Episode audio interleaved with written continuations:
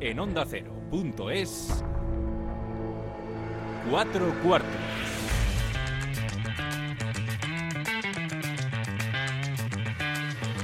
David Katz.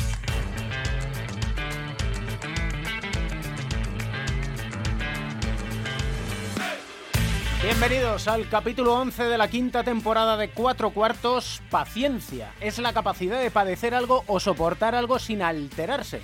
Se nos pide siempre, si bien del dicho al hecho ya sabes, hay un gran trecho. En el deporte es un bien preciado y en muchos casos escasea. Dos noticias nos llevan de nuevo al origen, a la paciencia. Pau Gasol viene a Barcelona. Pablo Lasso seguirá dos años en el Real Madrid. Con Pau debemos ser muy pacientes. Todavía no está para jugar y habrá que ver en qué condiciones físicas está. Que el deseo de verle no nos lleve a tener falsas expectativas con él.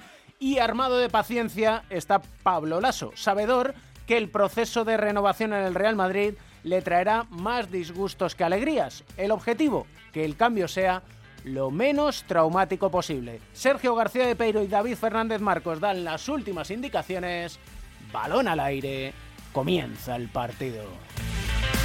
El baloncesto se juega en cuatro cuartos. David Camps. Dis-moi que si tu es là, ce n'est pas juste pour mes jolis yeux. Dis-moi qu'au-delà de ça, il y a d'autres raisons qui te rendent heureux. Dis-moi si tu aimes bien nos paresses et nos matins d'amoureux. Semana grande del baloncesto femenino, vaya si es grande. Copa de la Reina en Valencia. Y vamos a hablar con una, con una grande, muy grande de nuestro baloncesto. Ya tenía yo ganas. Silvia Domínguez, ¿cómo estás? Hola, muy buenas. ¿Todo bien? Sí, todo bien. Semana, semana grande de las grandes, ¿eh? Sí, desde luego, ya, ya teníamos ganas de que llegaran estos momentos importantes de la temporada. Sobre todo con el año que llevamos pasando, ¿no? Sí, sí, sí, sobre todo por eso. Em, más de 500 partidos con Perfumerías Avenida. Se dice pronto, la verdad. Bueno, mucho, mucho, mucho detrás. ¿Cuánto? Bueno, primero muchos años, mucha apuesta por estar en, en este club y, bueno, pues una, una relación de jugador a club pues muy duradera, ¿no? Pero, pero bueno, hay mucho sacrificio, pues mucho trabajo detrás y, y la verdad es que estos últimos 200 eh, han pasado bastante rápido. ¿Los 200 últimos solo? Sí, sí, sí. Oye, ¿te imaginabas Así, haciendo un poco de, memoria, ponte en aquella niña de cuatro añitos, un poquito trasto, que no paraba quieta, que aprovechaba cuando su hermano jugaba al baloncesto salir y tirar unas canastas. ¿Te imaginabas tantas y tantas cosas? Que va, para nada. No me lo imaginaba con cuatro, con cinco y tampoco con, con 16 y ni con 17 cuando decidí bueno, pues un poco apostar, ¿no? Por, por, por esta carrera y irme de Barcelona pues en busca de, de, pues de jugar en primera división. Así que todo lo que ha venido, eh, la verdad es que ha sido tremendo en, en, mi carrera y, y bueno, que nunca lo hubiera dicho. Hace cuatro años, Copa de la Reina en Girona. Ahí fue un antes y un después en perfumerías. Bueno, fue un decir, se ha acabado esto de perder finales de Copa de la Reina. Eh, no sé, no, no, no, no quiero perder otra y bueno, la verdad es que estaba la cosa complicada, pero, pero bueno, es uno de esos días que, que, la motivación es muy alta y que luego te sale todo y fluye, ¿no? Y, y bueno, es lo que sucedió, eh, la verdad, y, y bueno, sí, sí que es un partido súper importante para mí en, en mi carrera porque porque bueno, no sé, me quité una espina tan grande que tenía de no ganar una Copa de Reina que bueno, luego han venido unas cuantas seguidas. Luego han venido, en sí tienes cuatro copas. Yo no sé si por eso os colgamos el cartel de favoritas o no. Bueno, a ver, Perfumerías de Avenida al final siempre tiene ese cartel y claro, supongo que, que ahora eh, viendo la trayectoria de la temporada, pues todos hablaréis de, de que es el equipo invicto, que no ha perdido un partido, que lleva no sé qué récord de no sé cuántos partidos seguidos y todo eso, pero yo siempre pienso que al final en el momento importante de la temporada, en una Copa de Reina, el torneo del CAO, eh, estás en un partido de 40 minutos en el que cualquiera te puede sorprender, ganar, eh, poner problemas, así que pues como siempre parece que tiramos de tópicos, pero lo que se ha hecho hasta ahora simplemente sirve para crear una dinámica dentro del equipo y del juego, pero luego es un partido de baloncesto en el que todo puede pasar. ¿Qué les dijiste a tus compañeras después del último partido de liga? Bueno, eh, nada, la verdad es que poco, que sobre todo que, que descansaran porque porque bueno, eh, viene un mes tan tan tan complicado para nosotras con tanta carga de partidos que mm, tenemos algunos problemillas físicos y intentar llegar al jueves lo mejor posible y más frescas posible pues será clave. Así que más que nada eso, lo demás pues el, el trabajo está hecho. Y em, volviendo al número de partidos en Perfumerías Avenida, ¿tú sabes quién tiene 207 partidos? Uy, Mm, esta es buena, ¿eh? Ay. no sé, no sé. De principio yo creo que por la voz vas a saber quién es. A ver. Hola, Ana, ¿cómo estás? Bueno, ahora ya dicho mi nombre. Ah, ya está, ya lo sé, está claro, está clarísimo. Está claro, la risa ya, ya, ya Se te delata. Pues yo no creía que llevaba más, la verdad, la- me creía que me había quedado con más partidos. Me ha sonado a poco. es que Silvia, aquí quien sabe de baloncesto es Ana. Y más del femenino, por supuesto. Y como digo, vamos a ver. ¿Yo puedo charlar un rato largo con Silvia? Sí. ¿Cómo lo puedo hacer mejor? Pf, Pues con Ana. Más divertido va a ser eso. En, ve- en verdad podríamos haber estado escuchando a Silvia más rato y, y, y nos hubiéramos quedado igual de bien, porque, porque me, ha, me ha entrado un montón de, de sentimientos y recuerdos escuchándote. Hacía tiempo que no, que no te escuchaba. Pues Ana, tengo que decirte que hace dos días me, me saltó un recuerdo de que nos clasificamos para la Final Four esa de 2009 y me saltó la foto esta de que hace 10 La, la años. foto mítica. a mí también me saltó y digo, no la voy a compartir otro año más porque, porque si no, eh, llevo 10 años compartiendo esa misma foto. Voy a decir. Y no la compartí por eso, porque digo, vale, si no parezco aquí ya una, una, una vieja de estas que siempre comparte el mismo recuerdo. Pero, pero siempre, la verdad es que por esta época siempre siempre me sale me sale esa foto. Una foto muy buena que tenemos. increíble, Eh, momento muy increíble. Pero ahora que estabas hablando de, de sus 500 y pico partidos, 502 serán, ¿no? Ahora, o 501. Sí, eh, estaba pensando que, que en el 2006 eh, fichamos, fichamos Silvia y yo juntas. Ella tendría 18 años eh, y yo pues un poquito más. Pero pero sí, eh, le, vi, le vi jugar sus primeros partidos viniendo de, de estudiantes eh, y nosotros también veníamos del, del Mundial, eh, fuimos compañeros de habitación.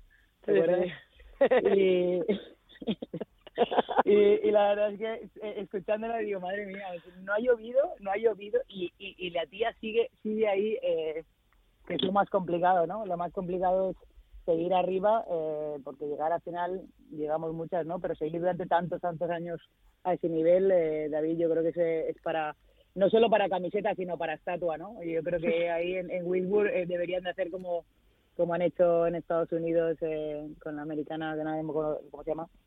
Ah, Eh, eh, Aya, ¿no? Aya Wilson. eh. Sí, ese es, ese es. Le han hecho ahí un, eh, una, una estatua, así que lanzó, lanzó esto para, para ver si la familia Recio y, y, y el ayuntamiento de Salamanca cogen, cogen, el, cogen la idea. Oye, eso de las estatuas es peligroso, que luego sale, te, te- te dejan ahí, que no te reconoces. A ver si te van a sacar como no eres.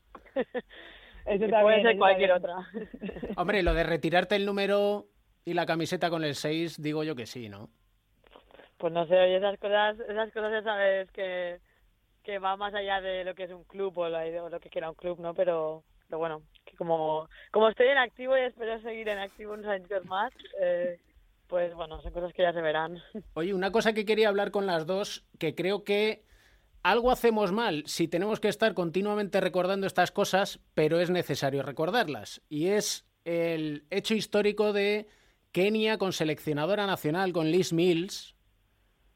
El, el hecho de normalizar que tenemos entrenadoras en el baloncesto masculino. Ana, tú que, tú que eres entrenadora. Bueno, a ver, eh, yo cuando pienso, cuando, porque eh, yo sí que sí que seguía, sí que la seguía en Twitter, eh, no me digas por qué, pero sí que la seguía, y cuando y cuando me enteré de la historia dije eh, Kenia, Kenia, o sea, pa- eh, eh, un, un- país de África que tenga una seleccionadora y encima que se haya clasificado después de 28 años para el Afrobasket, ¿no?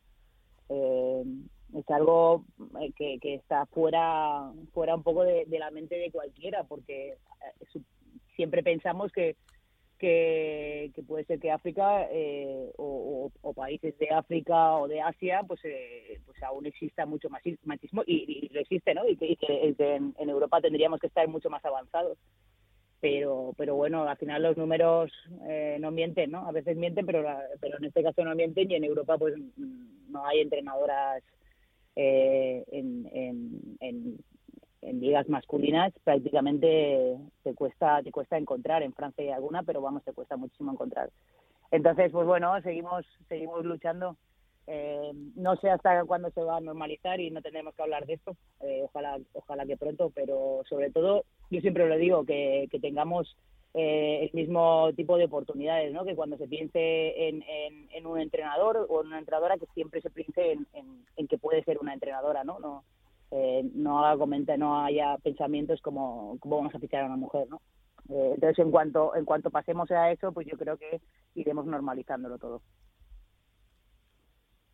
Silvia, Bueno, es que después de lo que ha dicho, yo suscribo cada palabra de las que ha dicho Ana, la verdad, y que, que bueno, que quizás ahora hay que darle más eco a todas estas cosas porque, no porque no sea lo habitual, sino porque es importante, ¿no?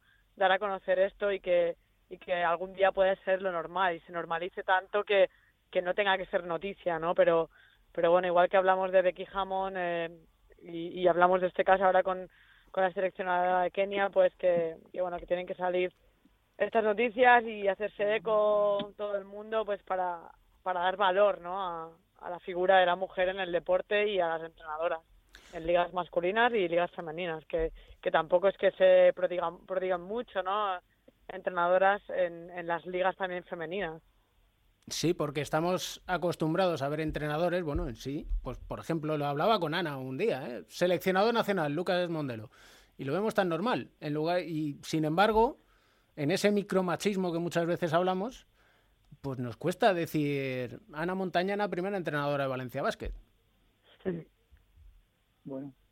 Ojalá, ojo, se, se me acaba de ocurrir y Jauma ya, ya le veo que me va, me va a mandar un mensaje, pero no me eches No ya. sé si quiero estar yo en la posición de Llama para todos los palos que, que el hombre se, se- le dan, eh, con todo el éxito, ese éxito que tiene y el respeto de todos nosotros, eh, la verdad es que Llama eh, Sí, está en una posición eh, complicada en Valencia porque eh, siempre siempre le caen, ¿no? Siempre le cae alguna. Pero, en- Pero bueno, entiéndeme, entiéndeme. que Silvia me ha entendido en el hecho de, bueno, pues tiene ahí a Roberto Íñiguez. Y dices, bueno, ¿y por qué no va a ser una mujer? Tranquilamente que entren. Si es, volvemos a Silvia, al hecho de el valor como persona.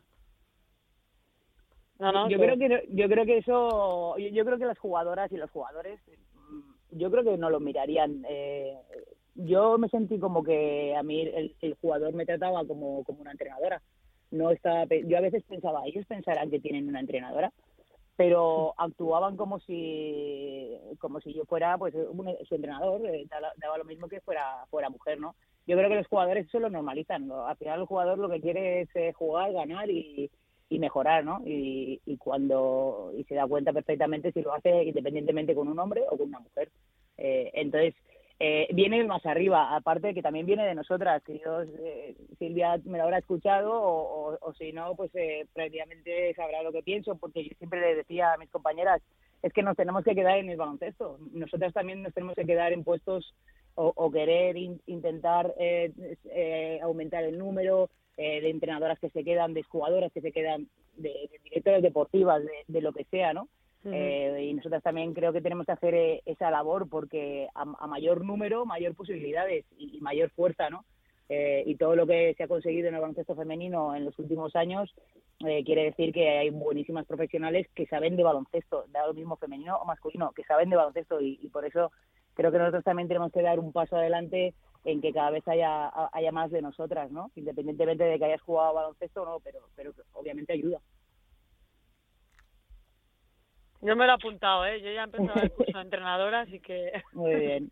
Yo, yo es lo que intento hacer con vosotras, sacaros en los cursos y después ahí ya, ya se decide si, si realmente vales o no, porque, porque hay muchos factores, pero con toda la experiencia eh, que, que tenemos, con, toda, con el tipo de juego que, por ejemplo, tú tienes, eh, con el tipo de liderazgo, eh, estaba claro que Becky Hammond iba a ser iba a ser una buena entrenadora estaba clarísimo por, por eh, cómo jugaba y cómo y cómo eh, y cómo se, se movía con las jugadoras cómo qué, qué liderazgo tenía. Entonces eso eh, está ahí eh, eh, entonces eh, yo siempre invito y, y empujo no eh, a que creo que es el siguiente el siguiente paso que nosotras tenemos que hacer. ¿Quieres ser entrenadora, Silvia? Bueno, no lo sé, no lo sé, pero pero bueno, que me gusta mucho el baloncesto, me gusta, me gusta mucho la táctica, la mejora técnica individual, entonces, bueno, son cosas que, que realmente me apasiona tanto que, que pensé, pues qué mejor que formarse, ¿no? Y bueno, eso va a estar ahí y luego lo que haga o no haga, pues independientemente de eso, pues bueno, eh, si me puedo sacar el curso de entrenador, pues pues mejor, ¿sabes? Y una última, Silvia, que no me resisto a preguntarte porque, bueno, nos pilló a todos de sorpresa el adiós de Ana Cruz a la selección española. Tú que Mm. has vivido desde pequeña, habéis compartido tanto, eh, ¿cómo, te, cómo te, te llegó? ¿Cómo, ¿Cómo lo recibiste?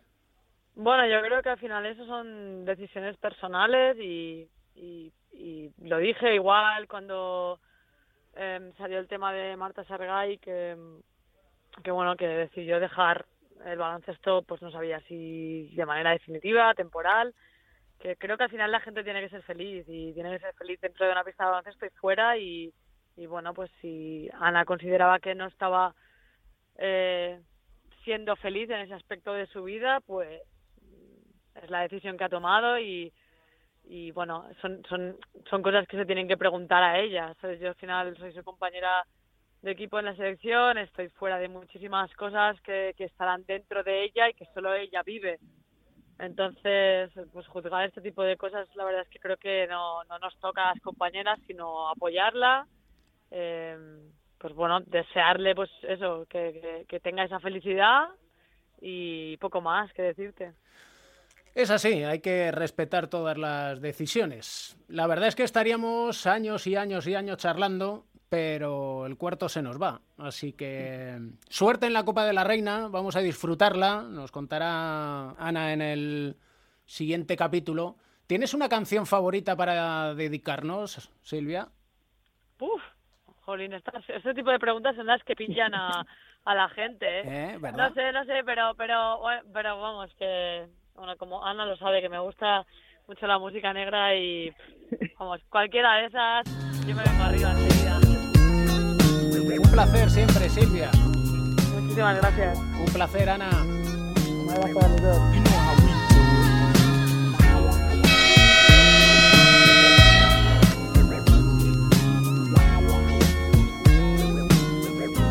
y tenemos partido cada dos días, luego la copa, luego la burbuja, luego la... la- Esto que luego, es una locura. Si yo creo que no puedo proteger a mis jugadoras, que creo que es parte de ser líder y de ser coach, proteger, servir y cuidar a tus jugadoras, si lo veo imposible hacerlo, yo me voy. Y sobre todo, si alguien ha jugado baloncesto, que vea el calendario y diga, es que esto es imposible. Esto no lo puede aguantar ni, progenitor con el martillo.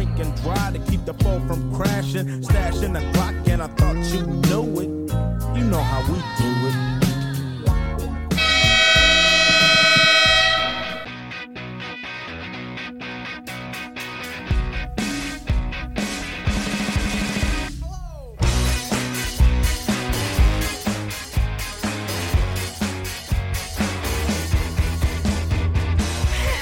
¿Están nuestros analistas Pepe Catalina y Joe Llorente tan animados y, entre comillas, cañeros como esta canción de De Fratellis? Es una gran pregunta. Voces, jefes, Joe Llorente, Pepe Catalina, ¿cómo estáis? Hombre, yo lo que no estoy es tan desfasado como la palabra esa cañero. Que tiene, más años que andar para adelante. Pero bien, bien, sí, estoy muy bien, encantado de estar con Pepe Catalina una vez. El sentimiento es recíproco y bueno, bien, oye, todo lo que sea eh, empezar bien una, nueva- una nueva semana, creo que es positivo. Si tiene que ser con esta canción, pues la daremos por buena. Bueno, la daremos por buena. Es una, es una cuestión que ya directamente Pepe Catalina dice, mira, tú haz lo que quieras, en el término musical, como... Es que, es que me da igual lo que hagas, ¿verdad? ¿Eh? No, ¿sabes lo que pasa? Que nos- creo que nuestros gustos son algo diferentes, pero yo tengo muy claro el alma rockera que tienes tú ahí y ya está, estoy preparado para ello. ¿Tenéis alma rockera para analizar un poquito... No sé, no sé si empezar por Pablo Lasso, si por el comunicado que sacó Pau Gasol, si le encontráis explicación a que dijera que no, no, que todavía es pronto para decir a dónde voy y dos días después diga, sí, efectivamente, me voy al Barça. O si queréis hablar de las lesiones que asolan al Madrid, la de Sergio Llull. Bueno, podemos hablar un poco de todo rápidamente y así, ya que has sacado los temas, les damos un rápido punto de vista. Una ensaladilla, venga, va. Venga, ensaladilla, lo de Pau. Mm, Bueno, yo le he dado alguna vuelta, así más o menos. más que nada cuando me dijiste que, Que te iba a preguntar. de esto, pues yo tampoco le concedía mucha importancia. Me parece que él, eh, eh, aparte de los mosqueos que, que se cogió porque alguien filtró la noticia, me imagino, esto es una suposición que lo haría porque fue filtrada por un candidato a la presidencia y no quería de alguna forma pues hacer algún favor a ninguno de los que están en la carrera por ser presidente en este afán que tiene él siempre de ser neutral de ser una persona que se sitúa digamos en, la objetividad Sí, eh, es así. Yo lo he visto de la misma manera. Eh, creo que eh, la filtración es muy desafortunada porque sí que se podía haber tratado a lo mejor eh, de otra manera ese tema, ¿no? Haber surgido, haber dado pie a la noticia. Siempre hay periodistas cercanos a la información. El Barcelona ahora mismo está, pues, eh, tiene muchas, muchos focos de información y de atención, ¿no? Con las elecciones abiertas, con muchas candidaturas con gente que sabe que está dentro y que le queda poco, con otros que quieren entrar. La verdad que es muy es una dimensión muy grande, pero creo que salió demasiada información, tanto dándolo por hecho, sin ninguna eh, digamos otra circunstancia de cómo estaba Pau, de cuándo se incorporaría y luego ya lo de contar, que se puede contar más adelante, ¿no? Lo de incluso dando datos, ¿no? Dejándole a él poco de, bueno, es que casi Gasol va a pagar por, por jugar, creo que fue todo un poco desafortunado. Sí que es cierto que luego él tiene que salir pues a intentar llevar esa situación lo mejor posible, no desmiente ni tampoco confirma, pero estaba claro que, que la, el río llevaba agua, que el rumor tenía mucho fundamento y que luego nos encontrábamos con una fecha clave, que era la del miércoles, para poder inscribirle la Euroliga y aunque nadie lo anunciara, tarde o temprano cualquiera podría tener acceso a las altas y bajas de fichajes, ¿no? Incluso la propia Euroliga lo anunciaría. Así que sí que es verdad, yo sé por dónde va este un poco David, de que fue un poco rocambolesco, de repente se está hecho, de repente lo niego, eh, trasciende un enfado grande y más que justificado por parte del jugador y al poco tiempo pues vemos un vídeo con una actitud además muy muy cándida, muy cercana, muy entrañable de Pau anunciando su fichaje por el Barcelona. No era una situación fácil de, de, poder gestionar. Eso está claro. Fácil de gestionar no lo tiene esta temporada Pablo Lasso con el Real Madrid. Hablaba yo en la entrada del programa de paciencia y es evidente que en el club han de tener paciencia, pero había una cuestión que me resaltaba el otro día Joe Llorente y es la cara de cansancio de Pablo Lasso y de preocupación como si estuviera esperando que algo malo vaya a suceder en forma de lesión, como diciendo, por favor, que virgencita que me quede como estoy. Bueno, yo creo más bien que es una cara sufriente de una persona que está pasando por un proceso complicado. De hecho, creo que saldrá un día de esto, es una columna que escribí para el español. Eh, bueno, eh, está viendo un poco cómo se desmorona su obra, ¿no? Como los, eh, los actores que han dado vida a una historia magnífica, legendaria, pues van desapareciendo de la escena y cómo se las apaña a él entre inconvenientes que le van surgiendo para intentar recomponer eh, el equipo, ¿no? Así que, bueno, yo creo que, la cara refleja todo eso, la, la preocupación, las horas de sueño, la búsqueda de soluciones, la alegría cuando las cosas salen bien, la tranquilidad cuando habla, pero también los gestos un poco de desesperación, de, de desánimo, eh, ante lo que le está sucediendo, ¿no? De, lesiones continuas, eh, bueno, la fuga de campazo, fichajes que no se han podido hacer, etcétera, ¿no? Y bueno, yo creo que es un torbellino de contrariedades que está sobrellevando con la paciencia y el silencio que le es habitual, pero con el reflejo de un rostro eh, que yo creo que es el alma del equipo en estos momentos. Partiendo de la base de que vivimos una época muy difícil a nivel existencial para todos y que el poder trabajar en lo que te gusta, en teoría, es la mejor válvula de escape posible hacia la situación y que, bueno, después de no tenerlo durante mucho tiempo, se aprecia mucho ahora mismo el tenerlo, pues creo que cuando encima, en ese contexto de escape mental y emocional y anímico, se tuercen tanto las cosas, es difícil llevarlo, y más en competiciones como las que está el Real Madrid, donde por ejemplo esta semana vamos a ver una exigencia enorme con doble jornada de Euroliga y luego otra jornada de, de Liga Andesa. Es muy difícil, son muchas las cosas que han sucedido, desde la política del club de ser muy contenida en cuanto a fichajes este verano por la situación económica que genera la pandemia y la falta de ingresos, la salida de jugadores y luego toda la playa de, lesiones que están arrastrando. Y eso con el efecto colateral negativo que tiene a la sobrecarga que vas sometiendo aquellos que hasta a día de hoy, y tocamos madera, están siendo sanos y no han vivido ningún percance. Y luego yo creo que esto también, anímicamente, y Joe sabe mucho más de esto que yo, creo que muchas veces el porcentaje de lesionarse tiene que ver bastante con el estado mental y creo que el Real Madrid está sometido ya a un estrés, a un cansancio, a una están sobrepasados en algunos momentos y eso creo ya hace que en cualquier jugada casi uno esté temiendo porque pase algo, como lo que sucedió el otro día a Tompkins en el último partido. Es, eh, yo la he seguido varias veces porque yo vi el bueno no, no es que viera vamos que estaba allí el, el final de un equipo glorioso, eh, que fue el Real Madrid en los 70, quizá uno de los equipos que mejor han jugado al baloncesto de los que yo he conocido, muy parecido para los que no le vieron al, al Madrid del Aso de, de la primera época, ¿no?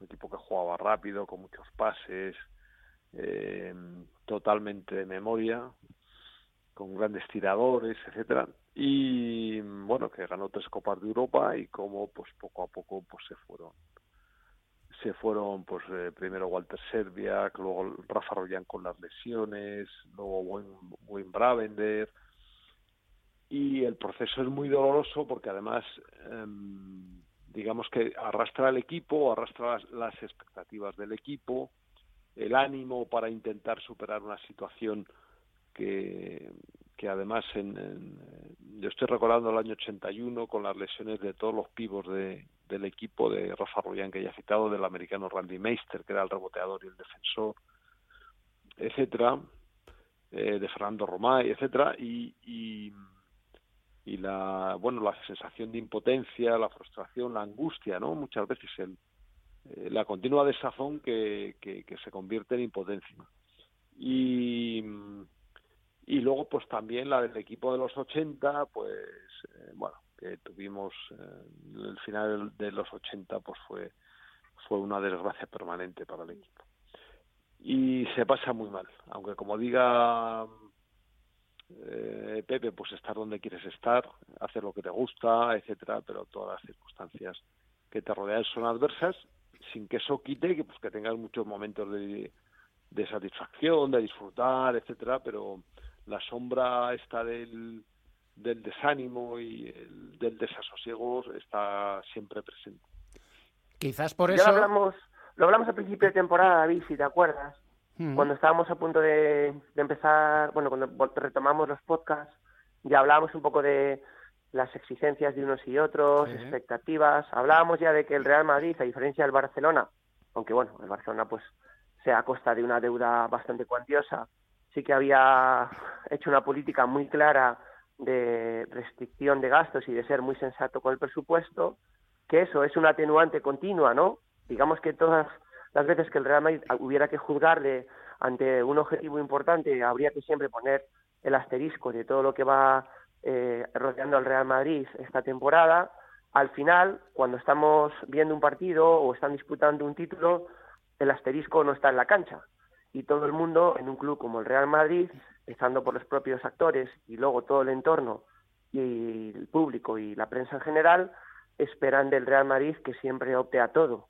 Y eso es complicado porque no siempre se tiene presente y eso es algo que puede generar frustración porque yo creo que el Real Madrid quiere, pero hay muchos momentos en esta temporada que no puede. Las falsas expectativas que dice, que dice aquel, ¿no? El hecho de situar un listón donde quizás la realidad no te, no te lleve.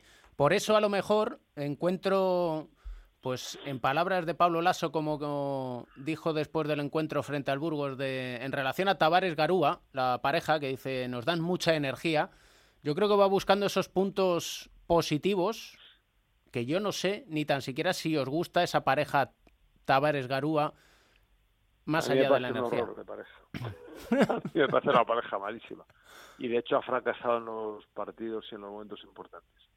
Eh, entiendo lo que dice Pablo. En relación a lo primero que has dicho, eh, yo tengo, por cuestiones de amistad de muchísimos años, antes de que él fuera responsable de, la sección del Real Madrid, Juan Carlos Sánchez, em, pues conversamos y él tiene muy clara la situación desde el principio de temporada. O sea, al no, al no poder eh, reforzar la plantilla, al no tener un cinco suplente, al no tener un buen base para cubrir la marcha de Campazo, etcétera, pues y lo que ha venido después, pues ya ni te cuento, ¿no? O sea, la, el, am, digamos que, que tiene muy clara que esta es una temporada pues que, que, que si no pasa en blanco pues pues será un milagro ¿no? y lo que pasa es que claro el Madrid pues digamos que no eh, que se resiste a ello y, y ellos mismos intentan intentan hacerlo lo mejor posible intentan conseguir eh, títulos etcétera y sobre todo pues que eh, digamos que la, la presión exterior no disminuye. ¿Mm? yo bueno esto siempre ha sido así no importa las bajas que tengas no importa que se te descomponga el equipo. Yo hablaba antes de aquel año 81 la gente te pedía que siguieras ganando. Pues si no te, si no tengo pibos a quién voy a ganar no y, luego también nos pasó también con el otro equipo no cuando cuando se, se mató Fernando Martín y la misma temporada se le se rompió Chechu el cartílago que eran los dos jugadores fundamentales y nos quedamos ahí. La gente seguía diciendo que, que teníamos que ganar y no sé qué y tal digo pero pero Dioscal no, lo, no no entendía nada no ahora pasa yo creo que pasa un poco esto y bueno en cuanto a la pareja de de Garúa y Tavares pues me parece una pareja mala y se ha visto porque pues porque Garúa no tira de fuera y entonces las defensas se cierran muchísimo y, y no hay forma de atacar eso vamos o sea no no no, no hay forma de, de atacar las defensas cuando está ese quintento porque porque está ahí eso todo el mundo cerrado por ejemplo la defensa del Barcelona que además tiende a cerrarse enseguida pues eso no bueno no sé qué opina Pepe de la defensa y tal pero vamos yo esto es lo que veo de esa defensa ¿no? de, de ese quinteto del Real Madrid no Es cierto que, que Garuba, que es un jugador que en categorías inferiores, digamos, no, necesitaba estar eh, encasillado en una posición en concreto, porque podía hacer valer su capacidad atlética para ser eh, dominante cerca de la canasta y luego su velocidad y movilidad para ser un jugador que pudiera atacar desde fuera hacia adentro. Eh, en la liga en la que está jugando ya él, en la élite, en la ACB, en la Euroliga, eh, se especifican la- los roles. Y él, lógicamente, pues por altura tiene que aspirar a ser un jugador más en posición de ala pivot. A día de hoy, unas características fundamentales para que un jugador tenga éxito en la posición de ala pivot es que tenga amenaza en el tiro exterior. Ya no te hablo en el tiro de tres puramente, pero al menos en el tiro de media y larga distancia. Él no la tiene y eso pues está claro que los equipos lo, lo tienen eh, muy llevado a, a, buen ojo con los, los scouting, con los informes de los otros equipos y cuando sale Garuba pues eh, me imagino al entrenador diciendo, eh, es una frase muy típica, eh, si Garuba tira de fuera y la mete, eh, esa me la apunto yo, eh, es culpa mía. Para Culpa mí, mía, pre- sí. prefiero que nos ganen tirando de fuera eh, Garuba eh, que nos machaque Tavares por dentro, ¿no? Seguro que eso es lo que, lo que se comenta. Pero dicho todo esto, eh, si os dais cuenta también, eh, que parece que estamos eh, pues eh, hablando, haciendo una crónica de una temporada muy mala del Real Madrid, no está siendo así y ese es el gran mérito. Han ido primeros en la Liga Endesa durante muchísimas jornadas, eh, siguen liderando, en la, li- en la Euroliga han tenido una época también buenísima, la Copa del Rey la han perdido en la final, es verdad que de una manera un poco más contundente. Estamos nosotros, digamos, no viviendo al día, sino viendo un poco más lo que puede ser el futuro y lo que al equipo le espera ahora con las lesiones, pero me parece que también hay que darle mucho mérito a lo que han conseguido hasta ahora. Y creo que la Sí, renovación de Pablo. Lasso de dos años es el mejor eh, botón de muestra para lo que ahora mismo, pues seguramente en el Real Madrid se quiera hacer de cara al futuro. Saber quién es tu líder, saber un poco con qué jugadores vas a querer contar, con qué jugadores no vas a poder contar aunque quieras, con, con, con qué jugadores no vas a querer contar aunque ellos quieran, y luego empezar pues a, a mirar todas las posibilidades de futuro lo antes posible. Tal cual. No, yo, no, yo estoy muy acuerdo, además se ha cargado mucho las cintas en, en torno al, a la abultada derrota por parte del Barcelona, o al, Ma- pero bueno, es que el Madrid no solamente no solamente estaba ya la baja de Randolph, aparte de lo que pasó, sino que luego Rudy, que es un jugador fundamental en esta situación, no estaba. La Provítola, que es el base titular, tampoco pudo entrenarse, o sea, era ya un cúmulo de circunstancias que puestas en, en, conjunto, teniendo en cuenta el, digamos la característica eh, de vertebradora del equipo de, de las bajas, eh, pues eh, era absolutamente determinante para, para el fracaso del equipo. no había nada que hacer allí con eso. o sea, no- Y luego que esto que está sufriendo el Real Madrid en estos, en estos tiempos, eh, lo ha visto hace unos cuantos años en, en su eterno rival. Y ese eterno rival, el que yo creo que ha tomado nota, eh, y anda, que no lleva el Barcelona intentando salir de esa, digamos, etapa de reconstrucción, de regeneración, y, y vengan nuevos fichajes, y nuevo entrenador, y otro entrenador, y cambio en lo que es la dirección deportiva de la sección y bueno, parece que ya eh, finalmente han encontrado esa plantilla con ese entrenador que promete, eh, digamos, instalarse en máximo aspirante durante un tiempo, pero ha, lle- ha llevado lo suyo, ¿eh? O sea que esto es un proceso también natural, se trata de gestionarlo de la mejor manera posible para que la curva hacia abajo sea lo más corta posible en el tiempo. Cuando uno sube, otro baja, y cuando otro baja, uno sube. Eso es una cuestión natural que ha pasado siempre, como nos relatáis, y que seguirá pasando. Y por eso hay que tener mucha paciencia, y esa es la cuestión fundamental. Como tenemos nosotros paciencia con Joe Llorente y Pepe Catalina, o mejor dicho, ellos tienen paciencia conmigo. ¿Para qué nos vamos a engañar? Siempre un placer, ¿eh, señores? y sigan teniendo paciencia y sean cañeros o la palabra más moderna que se le pueda ocurrir a, a Llorente, que no sé cuál debe ser. Ahora deberías tener una canción preparada para la paciencia. Una para la paciencia. Ya, lo que pasa que no se me ha ocurrido ninguna. La verdad es que canciones de paciencia. Mira, en el próximo capítulo voy a traer una canción de paciencia. Un abrazo fuerte a los dos. Otro para vosotros.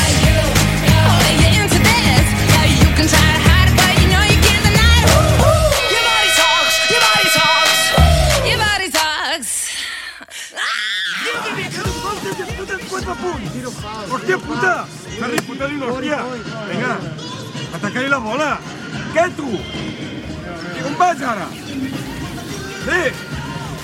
Dit que hem de fer una cosa en aquest quart. Fem bé les coses. Tia, Xavi, en Joel vol que le corre. Simon, ataca sin miedo.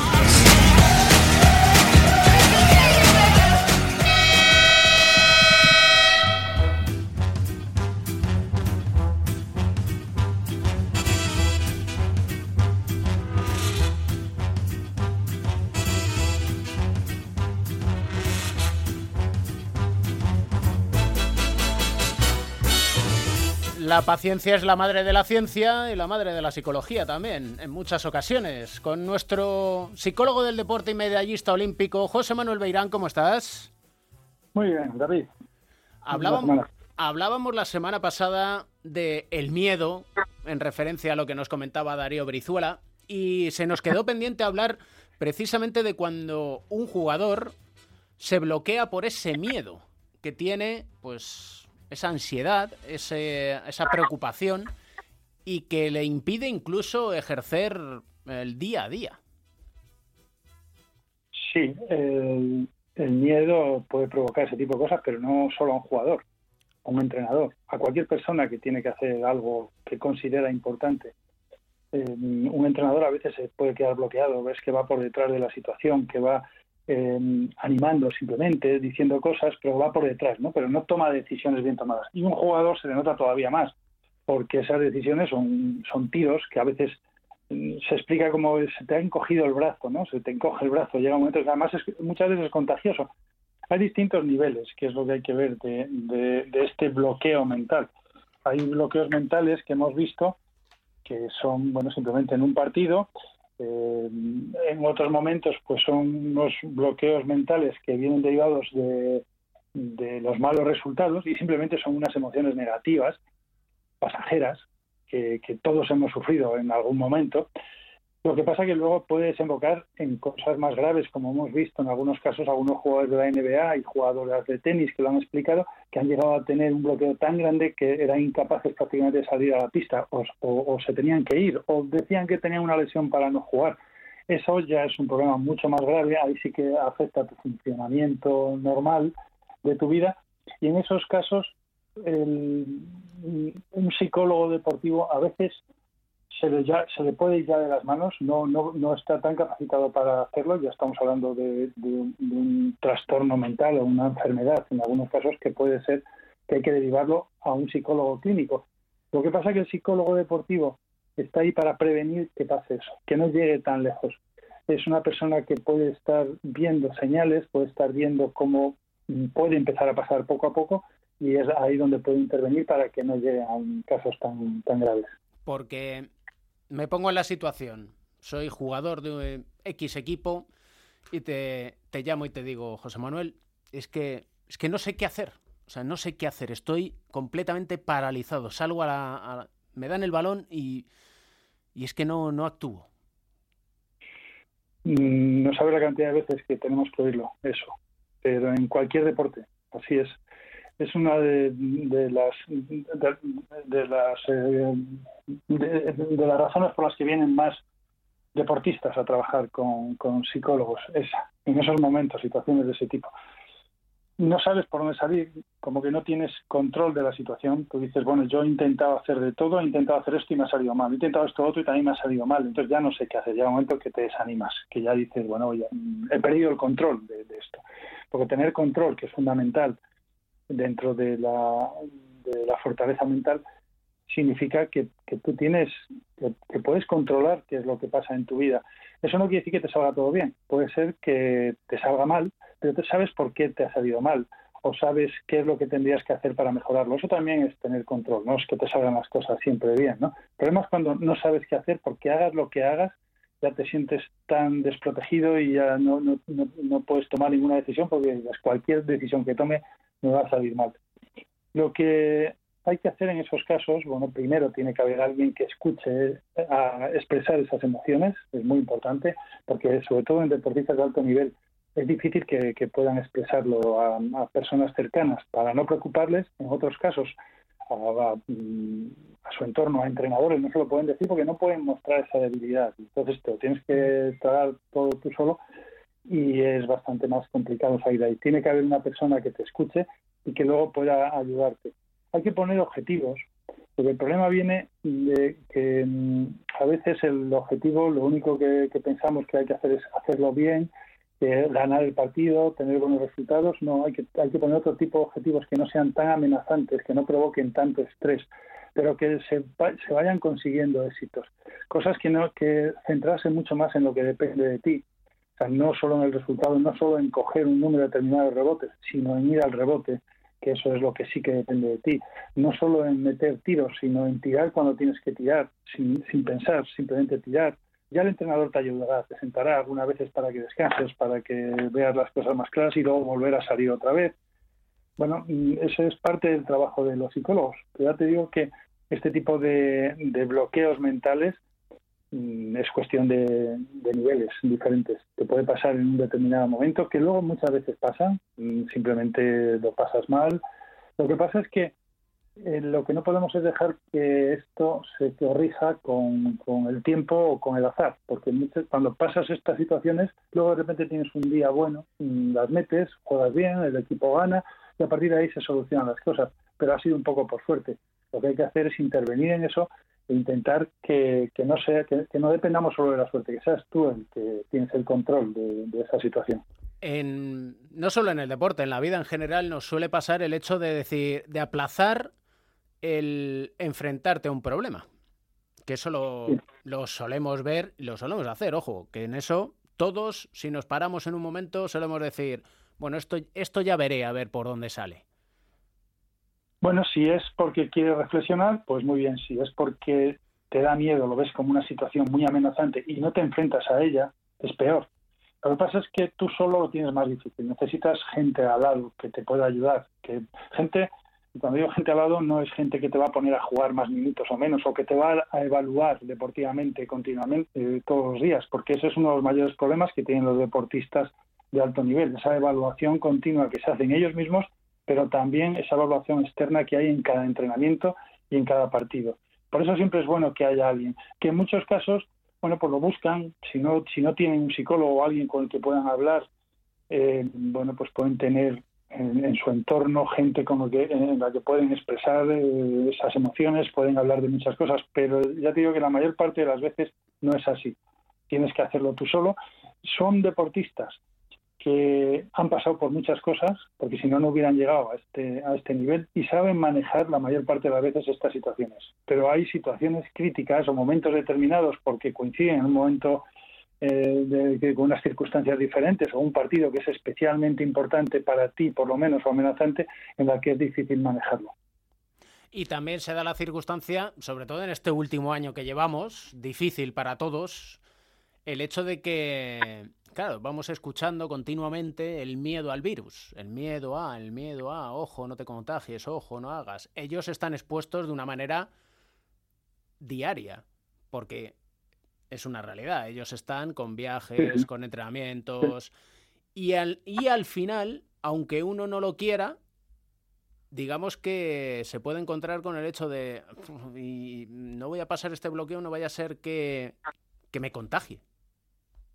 Bueno, eh, a lo mejor no en cosas tan determinadas, pero lo que sí que es cierto es que esta situación es una situación estresante. Para los deportistas, probablemente más, no se pueden quedar confinados en su casa. Están saliendo todos los días a viajar, a jugar y ellos, mm, con todos los que hablas, te, hablan, te, cuentan lo mismo. No les preocupa por ellos mismos, les preocupa por su familia, por la gente que está fuera, porque luego llegan a su casa, están todo el tiempo, su familia puede estar sin salir de casa prácticamente o cuidándose eh, muchísimo, pero ellos que están todo el tiempo jugando, viajando, luego cuando llegan a casa les preocupa. Esto es una situación estresante que se añade a todo esto que estamos diciendo, a estas situaciones que ya tiene de estresante el deporte.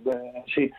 Entonces, el estrés se, puede ir sumando. El estrés puede ser una situación eh, muy intensa en un determinado momento, puede provocar estrés, lo provoca, de hecho, excesivo, pero también una situación que se alarga en el tiempo y en este caso se va sumando, todo eso se va sumando y puede llegar un momento que en, temporadas como esta pues afecte más, afecte más a, los jugadores. Y, les, y a uno les afecta de una manera, a otros de otra, sin llegar a lo mejor a ser un trastorno psicopatológico, un problema que tengas que acudir a un psicólogo clínico, pero sí te puede afectar mucho a tu, a tu rendimiento, sobre todo en momentos determinados. No, no quiere decir que todo el tiempo estés jugando mal o peor, ¿no? Sino que hay determinados momentos en los que te puede afectar más. Y por eso es tan importante la figura del psicólogo del deporte, porque hay que cuidar todos los aspectos del ser humano, físico y mental. Y por eso insistimos tanto en esta nuestra sección, en este nuestro diván con José Manuel Beirán, el diván de Beirán. Siempre, siempre es un aprendizaje, la verdad. Pues te lo agradezco, que, que podamos contar estas cosas además. Un abrazo enorme. Igualmente, un abrazo.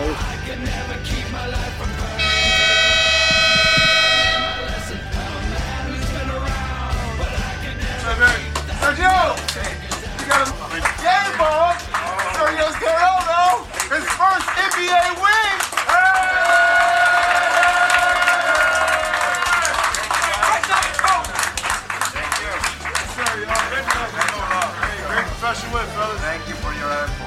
Rap two, three. One, two, three, rap!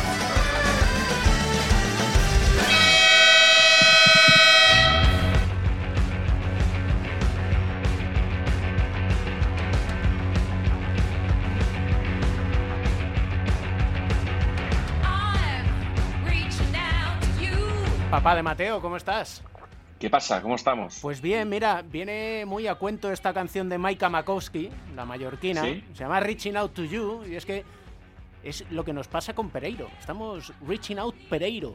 Llevamos 20 minutos eh, descolgando el teléfono a ver si hay señal al otro lado del hilo telefónico. Pero, va- pero, pero vamos a ver. Hay eh, señal en la galaxia, Pereiro. Pero vamos a ver. Dos, control to Major do- Tom. No, no, no, dos cosas. Una.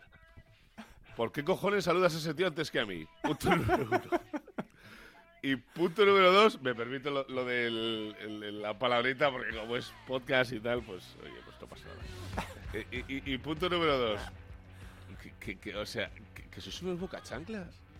Yo ayer estuve viendo mi partidín, eh, terminé a las 5 menos 20 o así, y me has Excusas, levantado tú, porque hoy libro, porque hoy libro y porque he bajado a mis niñas a las 7, que es lo que tenía que hacer, para que hicieran su pis y su tal, y puedo descansar un rato, no pasa nada, ¿no? Sí, sí, pero eh, lo primero, si hablo primero con Edu Shell y después ya te contigo estás equivocando, o es- sea, estás haciendo no, mal la sección del programa. No, es trash talking. Absoluto. No, no es trastorno, Mario- no es marionet- encubierto y es de cobardes. Marioneta, marioneta, no Cállate vayamos tú, ahí. ¿eh? Puppet, cállate, Puppet. Oye, ¿qué digo yo? Que parecemos. Hemos empezado como si fuéramos Slatan y Lebron. Sí, y Pepi, Luce, Lucibor y algún Tristán del montón, ¿no?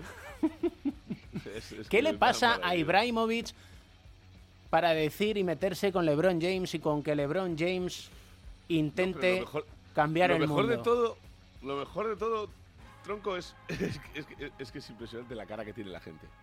Dice, yo no hablo de política porque no soy político. Si lo fuera sería político. Dice, juego al fútbol porque soy el mejor jugando al fútbol.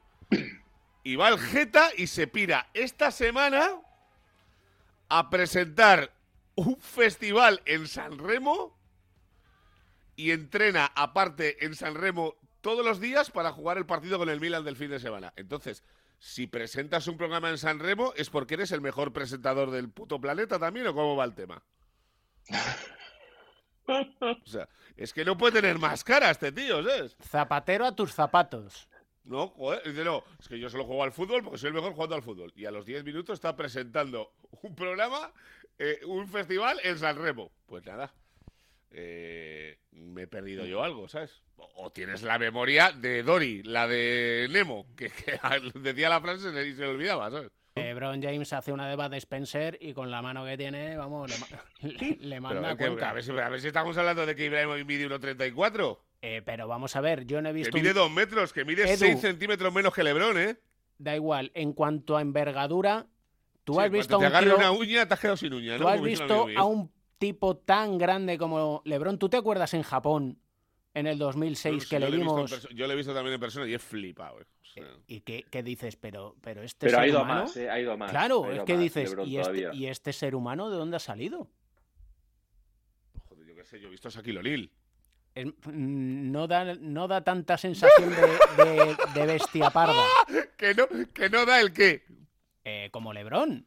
No, no, es Mira, que, es que Sa- Shaquille era, Shaquille, bueno, era y es como muy grande, es más todóntico, pero es que LeBron es como... Sí, eh, sí, LeBron es como un soldado universal. O sea, sí, lo Sí, tengo sí, claro. es una máquina de matar, es, es alucinante Oye, ese tío. ¿eh? ¿Por qué? Tristán, Tristán es, Tristán es un señor alto y un poquito barrigudo. También podría pegar un buen meque, ¿no? No, pero Tristán es como más Buen fondón. meque. Lo de Meque, un guaki, tío. Meque, Waki, Meque guaki. pero eh, ¿en, joder, qué, en qué nivel estamos, Pereiro? Paquito Reyes, todos. Meque y Waki. ¿Y te vas para Kelly? ¿O cómo haces? Y te vas para Kelly. Bueno, bueno, la peor de, la peor de esas el otro día cuando me... Bueno, bueno, es que con esta vais a flipar. Gracias, David, por recordármelo. Eh, el otro día termino de currar y llamo a un colega y le digo, ¿dónde estáis tal? Dice, mira, estamos aquí tomando, que ya nos queda una para que no un- para que nos cierren el, el chiringuito. Digo, luego no vais a hacer nada. Dice, no, luego iré eh, a- acá de un co. Y yo, ¿cómo? Acá de un co. Acá de un co, David. A- ya te a- quedas no, loco. es a que- casa de un colega, ¿vale? Acá de un co. Pero eso. Iré acá de un co. Y lo peor de todo es que lo pillé de primeras. ¿Sabes? Que dije, ¿what? algo, algo me estoy perdiendo. Y esto- Así, y esto del meque y el guaki. Sí, ¿no? Y esto, a todo esto, ¿hablamos de la NBA o.? Sí, sí, no, te- lo puedes cortar. Esto lo puedes quitar. Digo, luego. no, no voy a quitar absolutamente nada, pero oye, eh, ¿por qué hay tanta tensión alrededor de los Lakers cuando tampoco están tan mal? Bueno, ha habido ahí una racha de cuatro derrotas en cinco partidos que ya se ha arreglado un poquito con la de eh, Portland de hace un par de días y la de esta madrugada de, de Golden State. Sí que es verdad que ha tenido que volver Redder, porque sin Redder y sin Davis, que por cierto ya ha dicho que si por él fuera ya estaría jugando, pero que le han dicho que tiene que esperar un poquito más. Pues ahí se han juntado, sobre todo por el, el- ver los, los partidos. O sea, lo hablábamos la semana pasada. O sea, la sensación de que eh, LeBron ha vuelto a bajar un poquito el, el, el nivel de intensidad. Yo creo que por enfocar la parte final de la temporada eh, a tope como todos los años, pues que Mark no ha salido como esperáramos, que Harrell es el único que saca un poco la cara, que Kuzma eh, pues va a ser la eterna promesa toda la santa vida y que hay tres o cuatro tíos que han venido que podrían dar un mejor rendimiento, pero ya sabes, no es lo mismo. Sí, pero Eh, estoy viendo la tres- clasificación ahora mismo, eh, que es 24-11 lo que llevan y solamente les supera a Utah con 27-7. Sí, sí, no, y, pero- y- y- pero- y so- y- y son mejor que cualquier equipo del, del este, con lo cual al final aquí lo que, que no está mal la cosa y que se, eh, y que se va, a y que se va a salva- salvar la parte del año para tener una buena posición de playoff sin tener a Davis, que es lo que te puede preocupar un poco eh, al estar en el, en el oeste, sí, pero a ver, eh, Edu, ya sabes cómo va esto. O sea, juegas en Boston y juegas en, en Los Ángeles y palmas tres partidos y no es lo mismo que si los palmas en, en, en- Sí, sí. en Charlotte. O sea, es así. Aquí al final eh, lo que importa es lo que pasa luego en playoffs, que ya lo dijo Jordan cuando los eh, Warriors eh, superaron el El 72-10, que dijo, si no ganan el anillo, el récord no vale de nada. Sí, es que es verdad. Luego no, no lo ganaron. Y tal- Hay, hay- hay- hay dos, hay dos frases en la NBA muy extendidas, que son dos verdades como dos catedrales. Es, hacer récord durante temporada, no ganas el anillo, no vale para nada. Y la que le dijo Pat Riley ante Tocumpo hace un par de años, que lo dejó tieso, que le dijo, tú puedes ser MVP todas las veces que quieras, que si tienes las manos vacías, llévate todos los muñecos de esos que quieras a tu casa, que no has ganado una liga en tu vida, ¿sabes? Dese- Déselo a Westbrook. Ya pueden hacer todo lo que quieran y más en una, en una Yo competición. creo que Westbrook, que Westbrook va a acabar ganando un anillo eh, porque llegará un día en el que eh, deje de ganar 55 millones de dólares por temporada y haciendo triple doble, perdiendo de 30, y quiera ganar 3 kilos y se vaya a un contender. Creo, ¿eh? Creo. Pero eh, no, no- no le ha pasado al pobre Chris Paul, que es bastante mejor que Westbrook, pues sí, tengo yo mis dudas. Hay tantos jugadores tan buenos que no tienen de un Chris anillo. Paul es una vergüenza que como, no tenga un anillo. como, tío. por sí ejemplo. que es- ese sí que es bueno, bueno, bueno. Sí, o Steve Nash. Técnico de Brooklyn Nets, que oye, además, ¿eh? pues ahí. Pero en fin, te voy a traer un Y poquito luego, de... y, luego, y luego ves que tiene dos Norris Cole y ya dices, venga, hasta luego. Eh, bueno, es estar en el sitio adecuado a la hora adecuada. Norris como- Cole, ¿sabes? como- Se parecía al colega este de Will Smith, ¿cómo se llamaba? ¿A quién? El, Al que, al tiraban por la, al que tiraban por la puerta. Ese, a Jazz, ¿no? Sí, sí, sí. sí. Jazz. El que, se, el, que, el que se quería agenciar a la hermana. Mira, te voy a traer una gramola para que...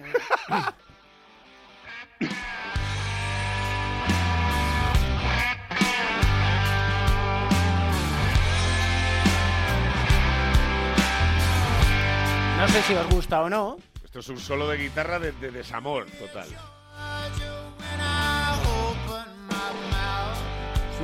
Se llaman Blackberry Smoke. Apúntatelo, Edu, para enseñárselo a Mateo.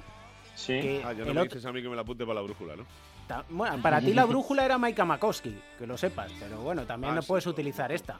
Que tengo- tengo Y el ahí- caso tengo ahí- es que me llegó el otro día que me, me dicen, oye, que Blackberry Smoke sacan nuevo tema celebrando 30 años. Digo, pero sí, pero si estos son unos chavalines, ¿cómo van a llevar 30 años? El tiempo pasa volando. Yo no me entero. Parece mentira. Y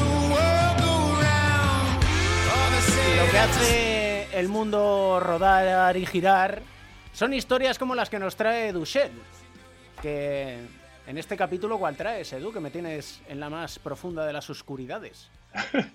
Sí, sí, ca- casi, casi elección de- de última hora. Hablamos de, de Obi Toppin, que además, eh, jugador de los, de los Knicks, eh, rookie, que esta semana cumple 23 años, criado en los playgrounds más famosos de, de Nueva York, como el de Rucker Park, pues él creció jugando y admirando a, a una persona que se llamaba, que allí te conocen todos por, por mote, y le llamaban Dunkers Delight, eh, y luego resulta que ese era el mote con el que conocían a, a su padre, que era una especie de, de, de trotamúsico del básquet que jugaba en un equipo de exhibición como los Harlem Globetrotters, pero por todo el país. Y él tuvo una infancia de, casa en casa, pasado, pasando por distintas ciudades, por distintos estados, eh, pasando bastantes penurias, eh, situaciones complicadas que le podían haber hecho abrazar la vida fácil, pero que no que lo evitó su madre, que además su madre, no sé si recordáis, en el último draft, eh,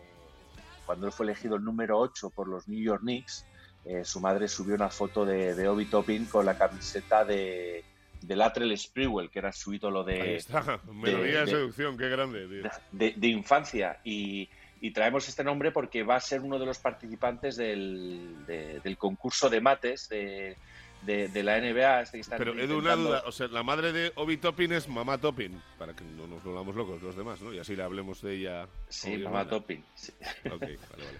Y, y va a participar en el concurso de mates eh, junto a Fernie Simons de, de los Blazers y Cassius Stanley de los Pacers, que son jugadores que realmente no hemos visto demasiado machacar esta temporada, ¿no? Eh, porque ha sido todo muy, muy extraño. Además, Toppin tuvo una, una lesión eh, inicial que le tuvo apartado varias semanas, una lesión muscular, y, que- le han mantenido, hecho tener problemas con la rotación del sistema de, de, de y que ha hecho pensar que, bueno, pues ya está aquí otro rookie prometedor que está siendo agafado por el histórico gafe de, de los Knicks, ¿no? Eh, de este mismo que hablaban en la, en la película, no sé si habéis visto la de, la de Disney, esta de, de- del músico de jazz, que te habla de, de- de la maldición que, persigue que persigue a, a los Knicks, hace un pequeño guiño. Pues bueno, ahí tenemos varios jugadores como Entilinka, Kevin Knox, Dennis Smith Jr., eh, que están gafados. y bueno, pues que, está, que, va, que está Don Julio también, ¿eh? Un respeto, ¿eh? va, va- va a participar en el concurso de, de mates y yo creo que, que, bueno, es un jugador que ya le vimos en Dayton, en la universidad, eh, a- hacer grandísimas jugadas, un jugador muy explosivo, entonces jugaba más cerca del aro que, que ahora. Eh, bueno, le apodan Next Generation y pues por algo, por algo será. Así que vamos a ver qué tal va el concurso.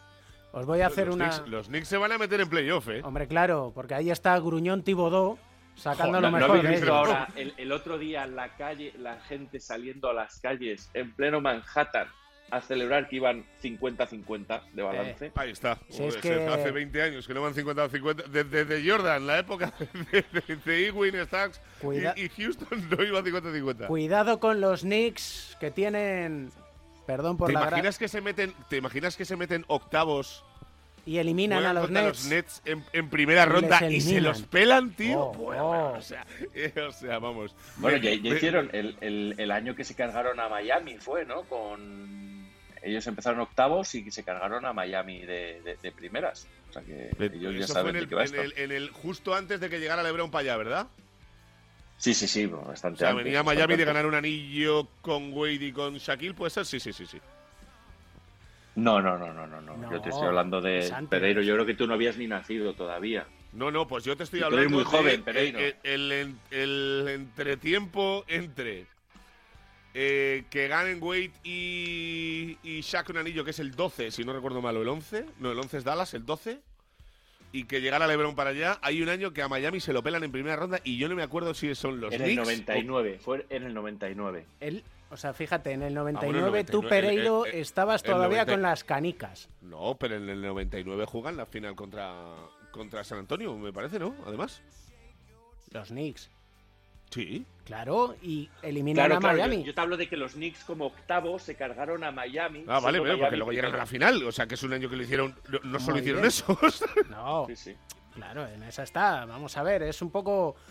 No, Una- vamos a verlo. Me estás li- tú me estás hablando como si fuera una anécdota. Es una eh, de- anécdota, De, de- de y por- Wikipedia y llegaron a una final contra eh, Timmy D y el, el Mazas de Robinson y toda esta tropa. En el, el primer título de San Antonio. Pero como dice Zen Jackson, eh, es la temporada del asterisco. Y ese título no cuenta. Ah, no, claro, no- claro, nosotros ganamos los tres que, que- que vienen después, pues eso- por eso lo dirás. Os hago una gracia fácil y es que en, en New York Knicks tienen muy buena cobertura. Mr. Topping. Está Obi Topping, cobertura, los, el Topping, los Toppings. Eh, por favor, eh, esta parte si la puedes editar. Sí, eh, No, eh, no la voy a editar, pero es que me he quedado Sí, tan a eh, gusto. un- dame un segundo, da- dame un segundo, David, dame un segundo. Sí, Bardají, ¿qué tal? ¿Cómo estás? Oye, una cosa, el presentador de cuatro cuartos pones a otro la semana que viene, ¿vale? O sea, venga, gracias, hasta luego. Cierra, Edu, con alguna música que yo ya no digo Sí, nada. cierra, cierra como sea, Cierra tú, como- será como mejor que esto. gana. Bueno, pues que, que suene. Sí, Osorio, gracias, que, que- que lo largues. Venga, hasta luego. que suene Was Made for Loving You. de- Hola, de Silvio, Kiss. sí, ya lo puedes echar, gracias. Y que es una canción que el otro día escuché reversionada viendo los dibujos animados con Mateo de. mm, ¿Cómo se llaman esto? Los Teen Titans. Y, salí- y salían estos. eh. ¿Quién, es? Cierra tu Pereiro, un capítulo ya de Teen voy, ¿eh? Titans o de Scooby-Doo, ya no lo recuerdo cuál era, pero so- sonaba. sonaba Hoy esto, cierro yo, hoy cierro esto. yo, hoy cierro yo. ¿No, ¿No sería los Pokémon o algo? No, no, David, que te calles, que estás no lo trabajo. hasta el Perdón, perdón, que yo, que es verdad, que estoy, estoy A ver, de el, empleo y el- sueldo. el rincón de Matthews, tierra, querido mío.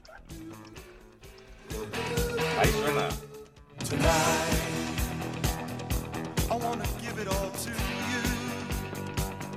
Bueno, pues con la ausencia obligada de nuestro querido David Camps por alguna que otra broma que es que no tiene cabida en, en esta emisora y mira que las ha hecho malas. Topin. Eh, Shell, cerramos tú y yo, ¿te parece? Ya, eh, a él le damos vacaciones hasta el, hasta Sí, pero vacaciones eternas. Un beso, querido mío. Venga, pasarlo bien. Chao, chao. Bueno, familia, pues esto es el nuevo capítulo de Cuatro Cuartos. Y como diría el despedido, siempre hay un motivo maravilloso para sonreír. Hasta la semana que viene. Chao, chao.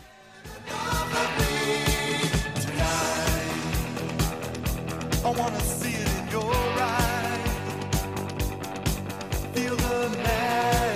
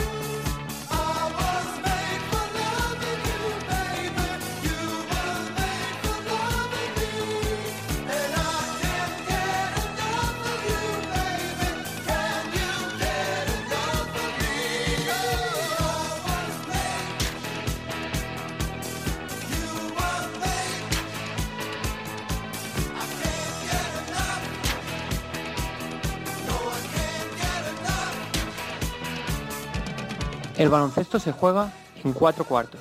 David.